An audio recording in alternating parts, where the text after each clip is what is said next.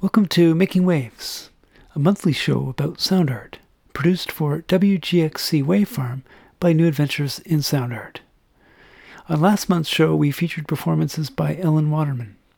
They were recorded outdoors in a rural environment where her flute improvisations responded to the natural surroundings. And uh, those performances were interpretations of an instructional score called Bodily Listening in Place. And uh, that today's show will explain that text score and um, give you uh, the background and research uh, behind it. Uh, and encompasses many uh, reference points improvisation, deep listening, signed music, and also music making across all abilities. We welcome you to contribute uh, your own creative responses to this text score. You can find details about it at naisa.ca. Here's my interview with Ellen Waterman. Bodily listening in place. Uh, perhaps, uh, Ellen, you can expand on what that's about and uh, what is bodily listening. Let's start with that. Okay. What I what I really mean by bodily listening is uh, an idea that listening is, you know, as we as every sound oriented person knows, listening is not hearing, right? That listening is something that happens well beyond one sense. Uh, if I'm playing my flute, I, I, even in a standard concert setting, there's a haptic sense. I feel the instrument in my hands. Uh, the mouthpiece of the instrument, the head joint, is at my mouth, right, right on my face. That's a very intimate, tactile experience. Uh, my body moves as I play, and uh, and of course, there's the visual environment, right? But for me, especially improvising, I have long had a practice of trying to isolate out all the other senses, close my eyes, bathe in that intimate, you know, wash of sound, which of course, as a flutist, is happening right by my ear. It's because most of the sound from the flute happens at the, the mouth hole. And, and to exclude other sensors. I'm aware of them, but not not really using them to make the music. So, bodily listening is both an attempt to foster an intersensory approach to improvisation, to decenter sound and audition from my practice. Uh, of course, it's there, of course, it's important, but to concentrate intentionally on other sensory information that was always already there, but that I wasn't paying attention to. It's so it's in some ways it's completely simple and obvious and in other ways it's been a very challenging process to to to change that um, what you might think of as a listening habitus you know how you're used to listening and and and use your body in a new way this is in the context of improvisation rather than playing scored music uh, so when you're playing you're playing in response to your environment, what you see, uh, what your feet might perceive, and what the wind on your face or other things like that. Is that that's what you mean? Yes, that is what I mean. Um, you know, I have a, a long history of making music in environmental settings, both scored music and improvised music.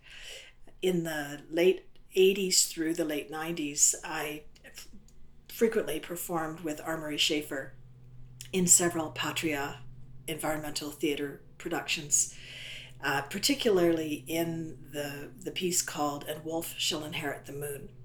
And this is a piece that takes place in the Haliburton Forest just south of Algonquin Park for a week to 10 days in August.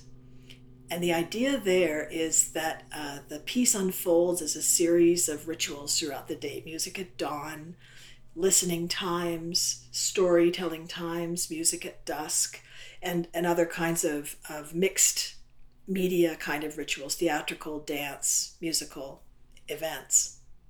And there's no audience, everybody is a participant. So, in that context, I had lots of experience doing something like uh, it's my turn to play the dawn music. And so at five o'clock in the morning in August, you get out of your cold tent and you have your cold flute. And if you're lucky, somebody even more intrepid has started a fire at the kitchen and you go and warm yourself up and then go to the edge of the water because playing out over the water through mist is going to amplify the flute beautifully and then i would play in this case often a scored piece that schafer had written for solo flute for me called aubade no warm up no blowing in advance, no sounds, because the whole idea is that the music should come out of nothing and and be the first sounds that enter people's waking consciousness in their tents. And this experience, of course, made it uh, absolutely clear that temperature, uh, the, the beautiful visual surroundings, mist rising off the water, uh, birds and other, other forest creatures, light changing as the dawn, you know, the sun comes up. All of these things really impacted the way I would perform his piece, or if I was improvising, the way I would improvise. Um, temperature is a particularly important one for flute because it changes the pitch. If you're cold, it's harder to move your fingers. You know, your, your whole body is impacted by those cold early morning temperatures.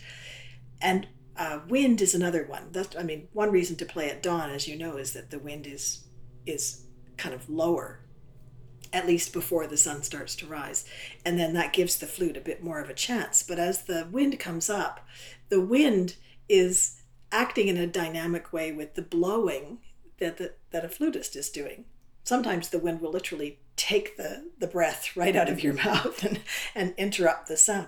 So, I mean, I knew that all of these things were, were part of playing in, an, in a special environment. And I, and I knew how potent it is to spend time in a place. So the place part of bodily listening in place. But I hadn't really thought about it in terms of my own overall practice. Um, and so my motivation for doing the score bodily listening in place has uh, has some other layers to it as well.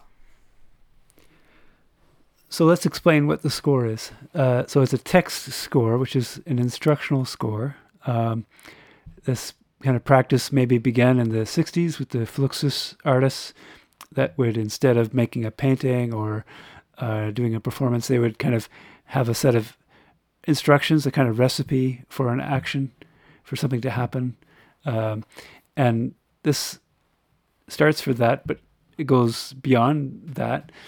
Uh, maybe explain how the text score, uh, what that is, and and what you want to achieve from it. Yeah. Well, I think there's sometimes a notion that improvisation is pure spontaneity, right? That you're just that everything that happens improvisationally is happening in the moment. But in fact, that's that's not my view, and not a lot of other improvisers' view. Uh, George Lewis, the great trombonist and, and computer guy and, and writer on improvisation, he talks about improvisation in terms of being a, a social location that you choose to inhabit. In other words, something that you bring your history, your body, your uh, your positionality in the world. You bring those things to that moment of improvising. So we're always improvising in a context. We're always improvising in relation to something, other people, or the material environment.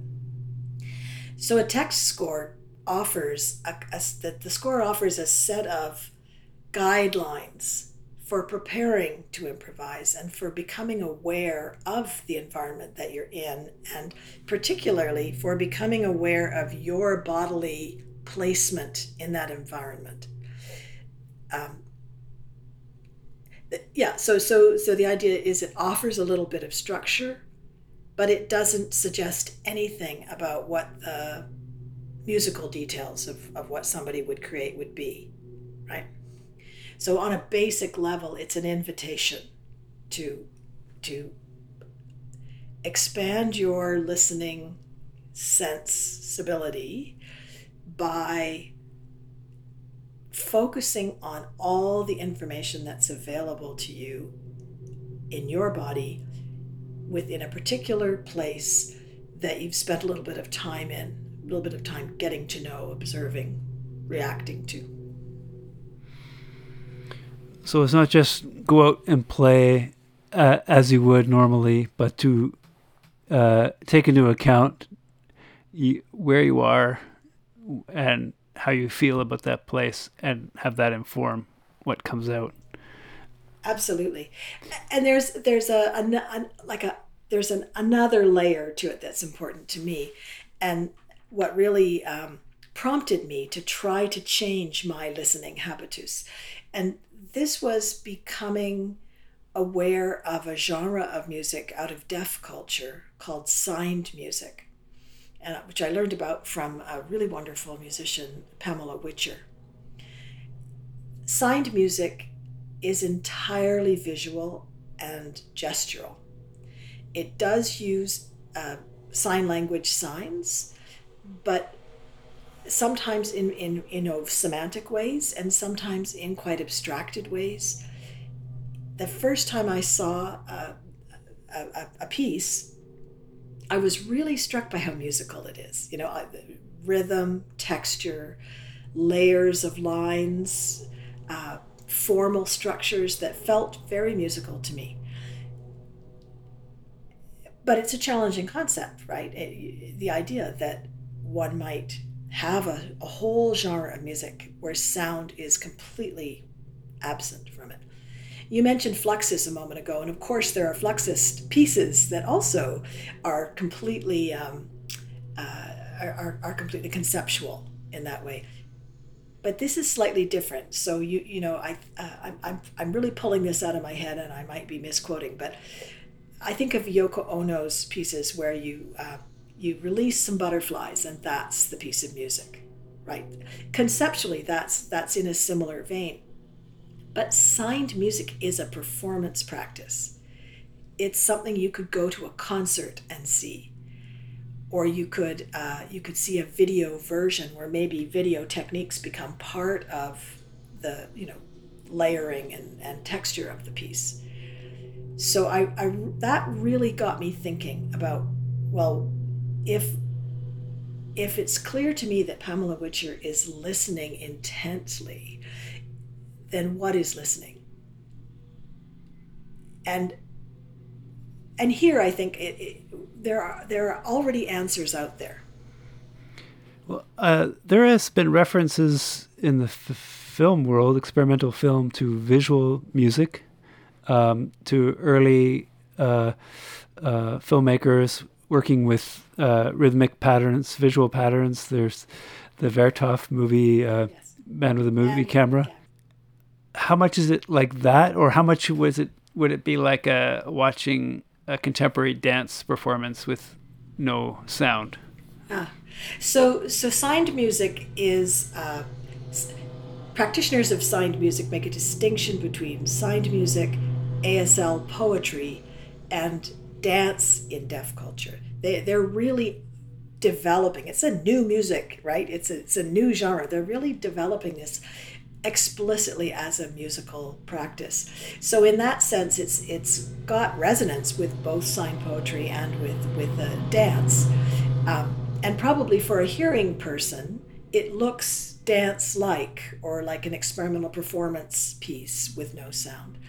Um, but I'm I'm really conscious here of of my score as being part of, or at least my practice of bodily listening in place. I consider it an ongoing practice, not just a score. That part of my practice here is to engage in that intercultural encounter with deaf culture, be, between hearing and deaf culture. How, how do we come to a kind of understanding of, of, listen, of listening that crosses those, those boundaries? Right and and I'm not talking about a binary because of course you know there's all kind it's a complete spectrum. I don't know about you, but my hearing is far from perfect, and you know it changes all the time as we age. And many deaf people hear as well as as uh, in in varying degrees. So it's it's not about our capacity to hear; it's about our capacity to understand well, I think that they say that music comes from a different part of the brain uh, uh, than language. Uh, that, uh, for instance, uh, people who have uh, um, some difficulties with memory, it does not seem to affect their musical memory. Um, and so I was wondering if this is a parallel. Is that when you're experiencing sign music, is it happening in a different area of the brain? I wonder. Um, I mean, I guess we don't know the answer to that, but it makes me wonder that that, that way that, I mean, uh, I think that sound has a continuum, uh, but our brains kind of provide the filter where on the continuum it is, whether you know you know, if I go, you know, is that music? Is it, uh, is it, yeah, a, baby. is it a panicked response? Is it, is it, you know, is it something, you know, or is it a, you know, a form of language or like there's, uh, where on the spectrum do I put that, you know, at any given time? Well, of course, that's about context, right? You know, that's a, an argument that's been made about art generally. It's art if I if my intention is to make art, right? If your intention of going is is to put a, a sonic creative gesture out there that is artistic, then in a way, there's no conversation to be had. I, I'm going to accept that that's what you're doing. But I, I have been surprised by the reaction from several hearing musicians that I've talked about sign language music to, especially if they if they haven't encountered it before, who will say, "Well, that's." You know, now it's just anything. It might be art. I could see it as art, but it's not music, right there. And I don't understand this kind of um, uh, semantic territory territorialism, right? I'm not very interested in that, I guess. Um, I'm I'm more interested, I think, in the feeling, right? And and, and here, when I said that, like this idea of bodily listening is hardly new. The touchstone for me is Pauline Oliveros, who I also had a chance to to work with uh, extensively in the last ten years or so of her life. And for Pauline, you know, this famous concept of deep listening was partly about intentional listening with your ears to sounds both in a very focal way and a very global way and listening all the time. But it wasn't just about hearing. She did extensive work with people with um, various impairments and disabilities.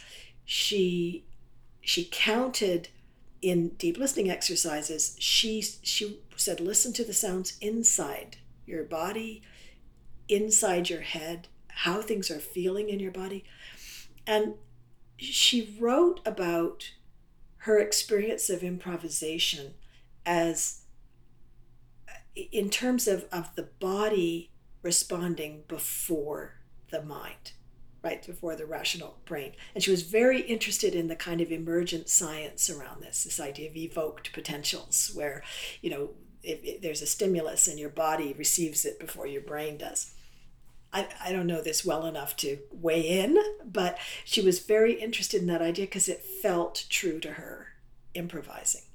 So if we think of improvisation as just intensive responsiveness, and if we think of listening as attention, attention and relationality, then bodily listening in place is is just a kind of uh, enhanced version of being there right? It's it's like like all improvisation it's completely ordinary. But we're we're putting a kind of um, heightened sensibility on it in that moment of performance and paying attention very carefully to the body. And and for me uh, if i could just add that's different from Murray Schafer's way of thinking about environmental musicking because I think in Schafer's idea of soundscape uh, and and the theater of confluence, it was all about you know reaching out to the environment and working in and with the environment. Whereas I think of this score as uh, as bringing that home to my body, your body, whatever the body is that's doing it. I would love to see this piece interpreted by people with very different types of bodies, mobility, capacity to respond in different ways, different ways of perceiving the world. I would love to see uh, iterations of the piece that were drawings or writing that were that were uh, all visual movement or any combination of things that that just feel right to that expressive body's experience of this kind of listening.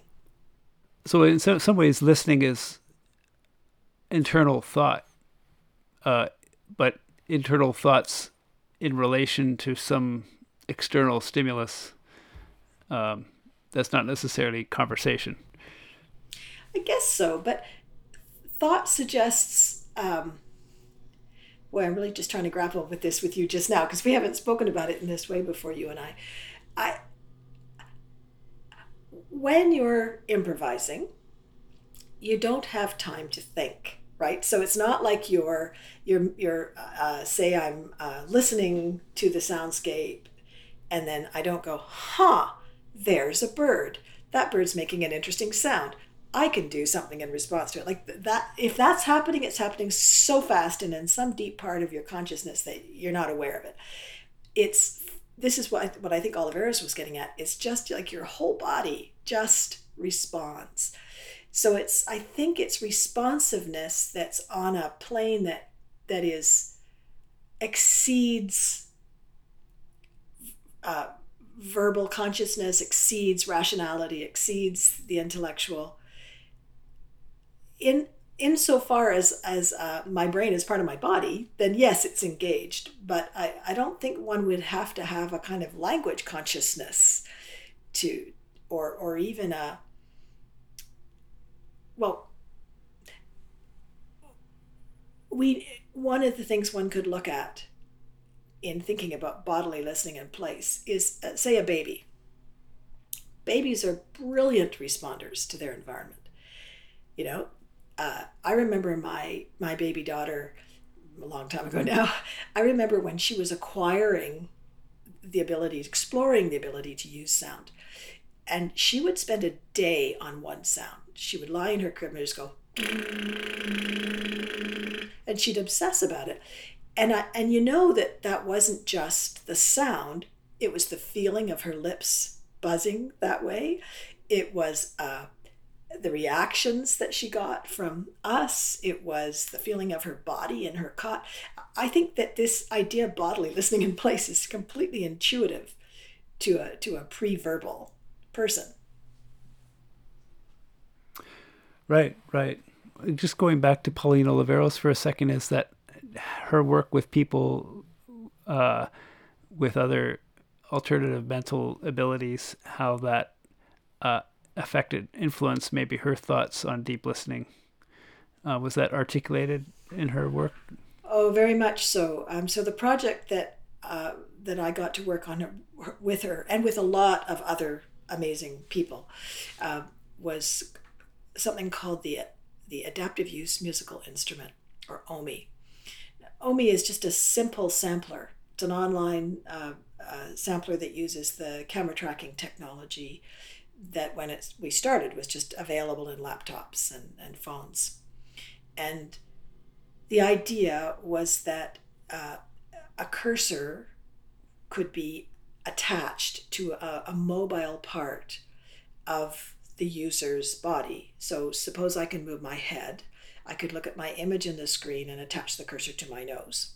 And then when I move, that would trigger sounds and samples in a bunch of different ways and, and a bunch of different kinds of sounds from a piano keyboard to you know orchestral sampling sounds to loops to percussion sounds to funny cat and dog kind of sounds anything you might find on a kind of sampling instrument.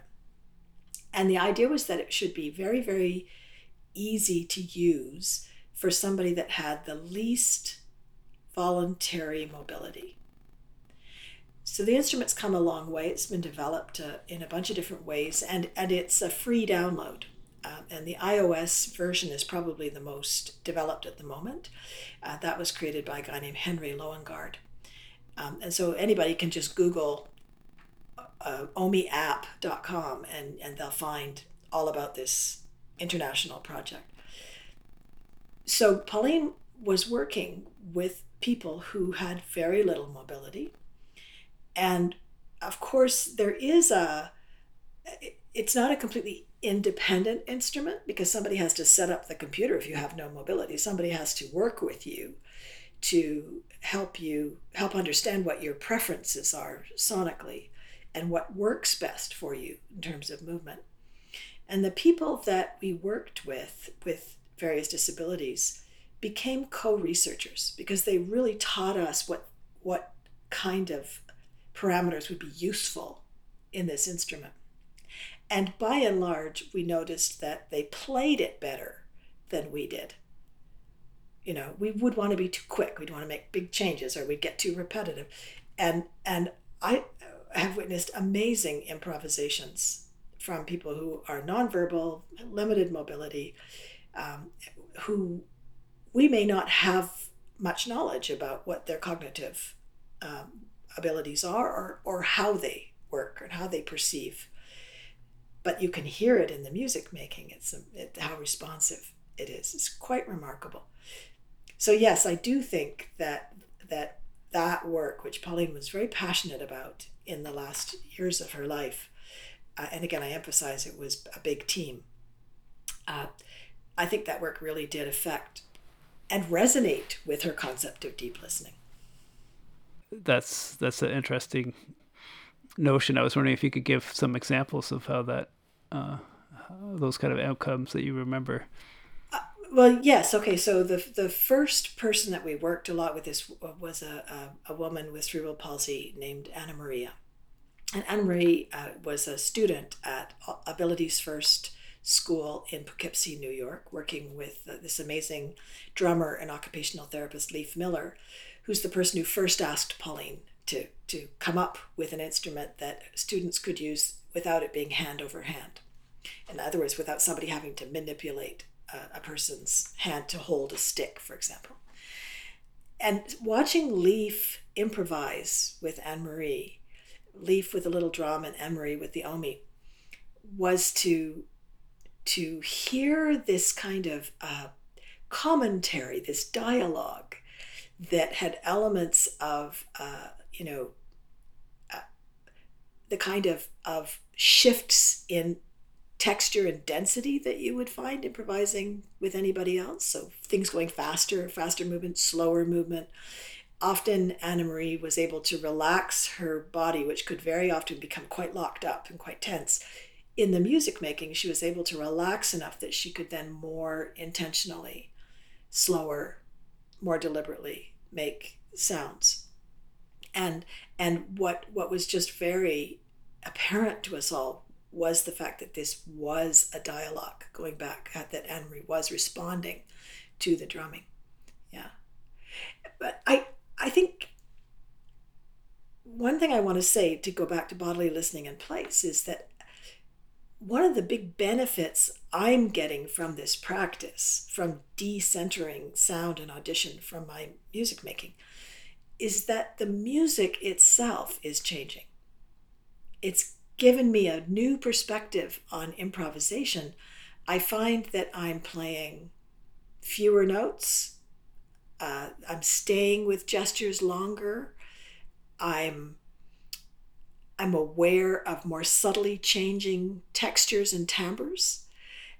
And and this is so it's changing my habits as an improviser. It's making me kind of slow down a little bit and and and something I think all improvisers really value. It's booting me out of some habits some licks that I tend to default to, right? You know, it's giving me not new ideas, it's not new material for me to use. It's just that the material is a byproduct, that the, the music is a byproduct of this attentiveness that I'm trying to practice. And so it can become something else. It can be it's it's I feel like it's I'm not making it. I feel like it's it's emanating from my body as a result of this kind of listening. And maybe that's I haven't thought about it this way, but maybe there is a kind of lesson from Anne Marie's way of improvising there for me in, in this process. Yeah. Uh, it, yeah, that makes me think that, you know, of uh, improvisation in a way of a kind of daily practice or as a discipline or that you know it's not one single performance it's rather a kind of con- a continuum of ongoing performances um, with this project we're inviting people to capture this in some recorded form um, whether it be video or audio or or a, or a, a, page that you draw on or whichever. Um, and so that uh, that that notion of capturing performances is that different approaching it this way than it would have been if uh, you know if you just uh, you know played your licks uh, in a studio and recorded For that. sh- oh yeah, for sure. So that's b- baked into the score, and that comes out of the process that I followed before composition of working with uh, Tiffaine Giraud and Paula Bath of Spill Propagation. And Spill Propagation, as you know, is a, a center for signed language arts in Canada. Um, the, their partnership is beautiful. Uh, Tiffaine is is deaf and Paula is hearing, and they uh, they work in their artistic practice to bridge those cultures of hearing and deaf culture. Um, so they were wonderful dramaturges in a way for me, or wonderful, wonderful uh, consultants to develop some of these ideas. So our process, which which they suggested, was record some music, record an improvisation that, that really expresses you what you really like, and send it to us in MP3. And then they got in touch with David Bobier, who supplied the Woojer vibrotactile vest to them. And Tiffaine was able to listen to the music that I sent with the vest. Now, her process upon perceiving, I call it listening because I think it is listening, it was feeling the vibrations from the vest, and also because the vest is not designed to pick up high frequencies like the flute. Um, uh, it was it was also helpful for Paula to um, to touch the piece onto Tiffaine's back, which I find an extraordinarily beautiful idea. Uh, a kind of uh, interdependence, a kind of reminder that we're never alone in in listening and creating. We're, we're always in relation. Tiffaine then described her experience of the pieces and then drew them in, on big sheets of butcher paper and in, in kind of narrative form. She's a storyteller. And what she had to say about those pieces was to me just remarkable. It it I, I could I could I could see that she had captured what I thought I was hearing in the way that she talked about what she had perceived, even though it was in a, in a kind of narrative form, uh, conveyed form, structure, texture, timbre, line, all of these musical parameters.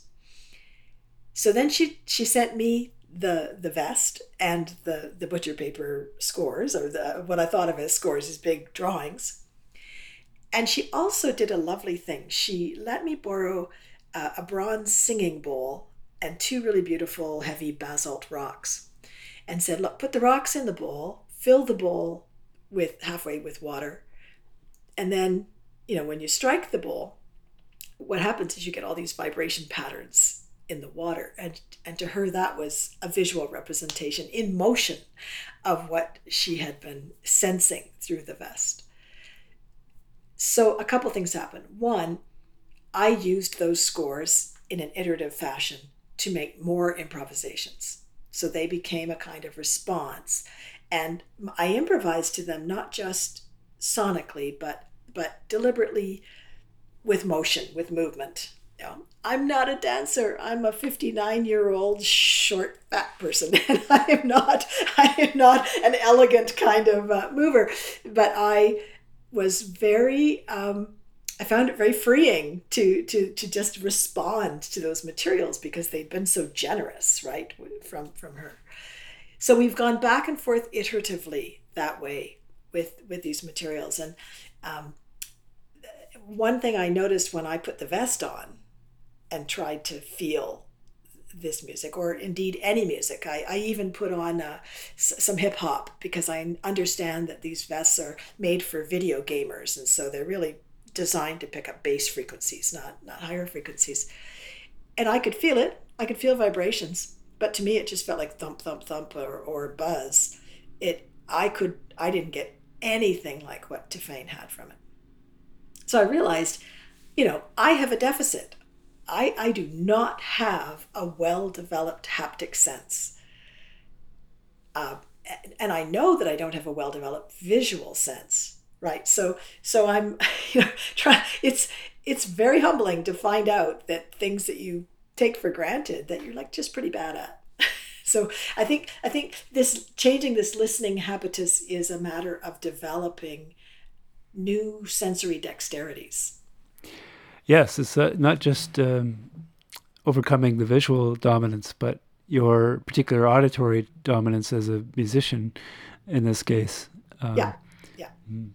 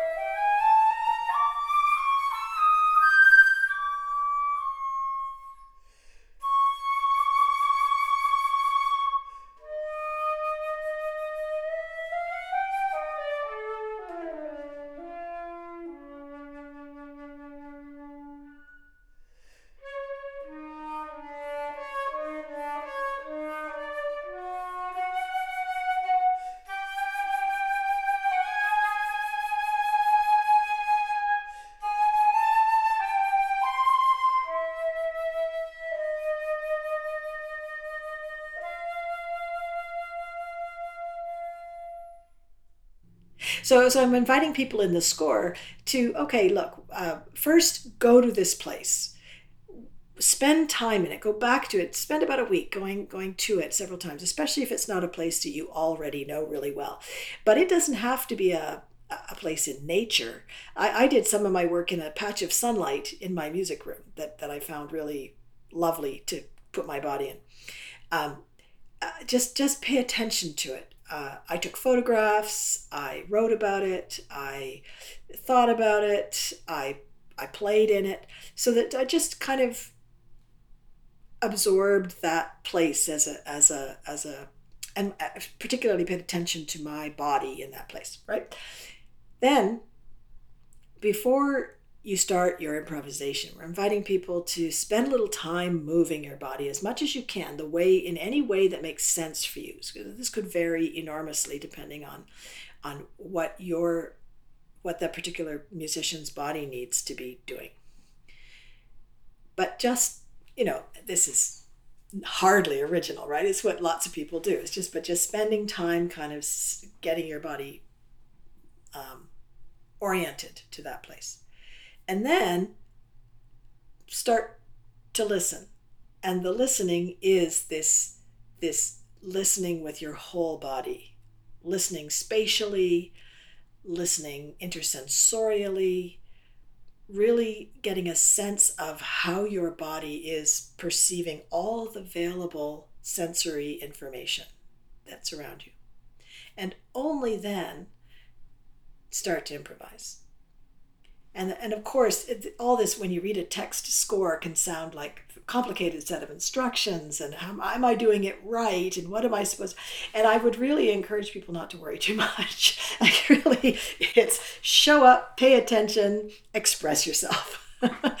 and yeah, and, and just like doing that again and again can be extremely satisfying and capturing it in any way that that you want to so um, i set up a video camera and just let it run so that i didn't i didn't get too precious about uh, um, capturing a performance right? Um, i think it's fine if people want to edit a performance or a series of performances in that place and, and edit them together. And I think it would be fine for uh, uh, an interpretation of the piece to include multimedia, to be sonic and video, or to include, as I say, text or uh, still image, or you know, any any anything that feels like uh, feels like a really honest response to that experience. Right, and I think there was also an aspect getting uh, outside of what you normally do. Yes. Because, um, for instance, uh, I, I, was helping you video some of the your performance when you were here, and uh, you know you kind of gave me some agency to explore the environment visually, which is not something I typically do, and um, uh, and so that and I think because I'm not a trained camera person, um, might have you know, maybe made me uh, uh, respond maybe in a more uh, I don't know intuitive way, or I didn't have uh, any uh, thing that might filter my my uh, my approach to that, you know, in, in terms of being experienced or something like that. Yeah, I think that's really valuable. Um, so it was dawn, and we were in that beautiful little pocket of your woods that is by the lake, and the the the dominant thing for me was the wind had come up, so it was a little bit later, around seven a.m. Um, so that was really uh, perturbing the trees and things around, and the water was very rippling, and there was a fierce beam of sunlight across the water, and that that was uh, that was just very much what I was playing much of the time. And you did the whole video in one seamless shot, right? So you just moved the camera around, and I suggested that you you catch the environment and what you thought was going on in the environment. And actually, I really like the way it works with what I did musically. I think it was a duet between the two of us. And so, I mean, skill is one thing. If if you and I were professional videographers, we we would we would it would look, you know, more professional. But but the fact is we're professional sound people and, and, and musicians and i'm not a professional dancer and like, all of this needs to go out the window because it's really just about um, uh, allowing yourself to to foster that new perception that new that new sense of engagement with the environment. So I, i'd like to ask you how did it feel to you to were you aware of yourself manipulating the camera during that performance? What was going through your mind? Uh, certainly, yes, because I was still trying to maintain some kind of steady uh, image. Uh, at least I had that uh, preconception that I was working with, um, and remembering the the different uh, options I had on the tripod to move it certain ways, uh, so that I had some control of freedom, but it was still a smooth movement. So there was that technical aspect going on and then taking a, a, view outside of the camera every now and then to see okay what else, else is going on to give me kind of a um, a destination you could say uh, that uh, that I could you know work towards uh, uh, uh, capturing or playing with in in the image so it was a little bit of figuring it out as I go and a little bit of responding to that environment you know at that time because I hadn't experienced the waterfront in that way uh, before. Of uh, you know, usually I, I want to uh, run and hide when the wind comes in because I'm, you know, I'm trying to figure out a place I could put my microphones that where they won't get obliterated by the wind. right. Uh, but in fact, so, the wind so, is a very the wind is a major character in that piece. oh yeah, yeah, yeah, yeah, So we were fortunate that it didn't. Um, it, it, was uh, you could hear it, but it wasn't. Uh, it didn't uh, you know blow into it or something Yeah, uh, yeah. Uh, in a bad way.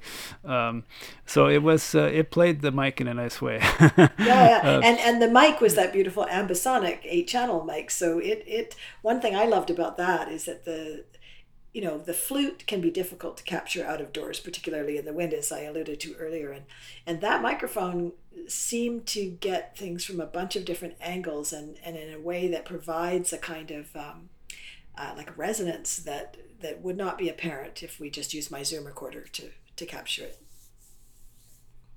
Because we know of course that sound is not um, here's stating the obvious again that sound is not only a medium that works through time it is a spatial medium. Our perception of it is is entirely spatial. That's what what makes uh, sound a really interesting phenomenon for musicians is that you are you're you're hearing it from a bunch of different angles right and and i, I think that's true for things like feeling um, uh, one of the things I find by really paying attention to my body in place is the sense of the ground underneath my feet, for example. I've spent a lot of time just playing with that while playing, just moving my toes around or some small movement that wouldn't throw me off balance, but that would just kind of make me uh, more sensitive to that idea that, yeah, you're, you're, I'm, I'm on this ground. I'm, I'm standing on this ground. My weight is on it. The texture of the ground is affecting me. I think these are things, of course, that dancers understand entirely, but we don't always, you know, have that kind of sensory um, uh, awareness as a musician. So it's the same kind of thing that you're talking about with the camera. Is that you're trying, you know, yes, we're using our expertise. We're we're trying to make a piece. We were doing a recording that we'd invested a bunch of time and effort in. We'd gotten up really early and know, all of that, but but at the same time, in the doing of it, there has to there was a sense of playfulness I felt, and and a, um, I was not paying attention to you. I have to say, I maybe that would be something different to really do bodily listening in place as a group piece and, and be more aware of the relationality of you know people in that space.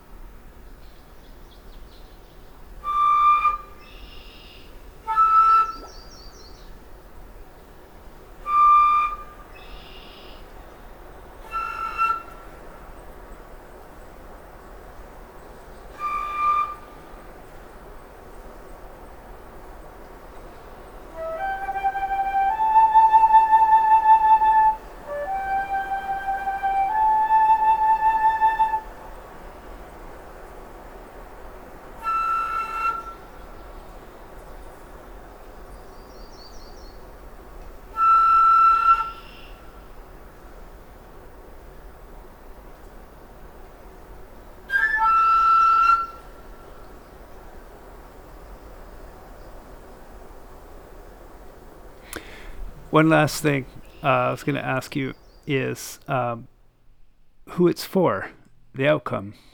Uh, when someone realizes your text score or when you did your uh, performances, uh, and and each time you do it, uh, is it is it for a purpose, a person, you? Uh, how how would you uh, yeah. define that? I, I think it. Th- thanks for asking that question because I've thought about this a little bit. For me, there's two things going on. For anybody who does a realization of this piece, I hope it's for you. I hope it's for them, right? So in my practice, it's been very much about trying to kind of change my consciousness and to to uh, in an embodied way start to enter a dialogue between hearing and deaf cultures. That's my own motivation. And part of that, though, has been thinking about okay, so who, if, if I'm going to record this, if I'm going to document this work, how is it accessible?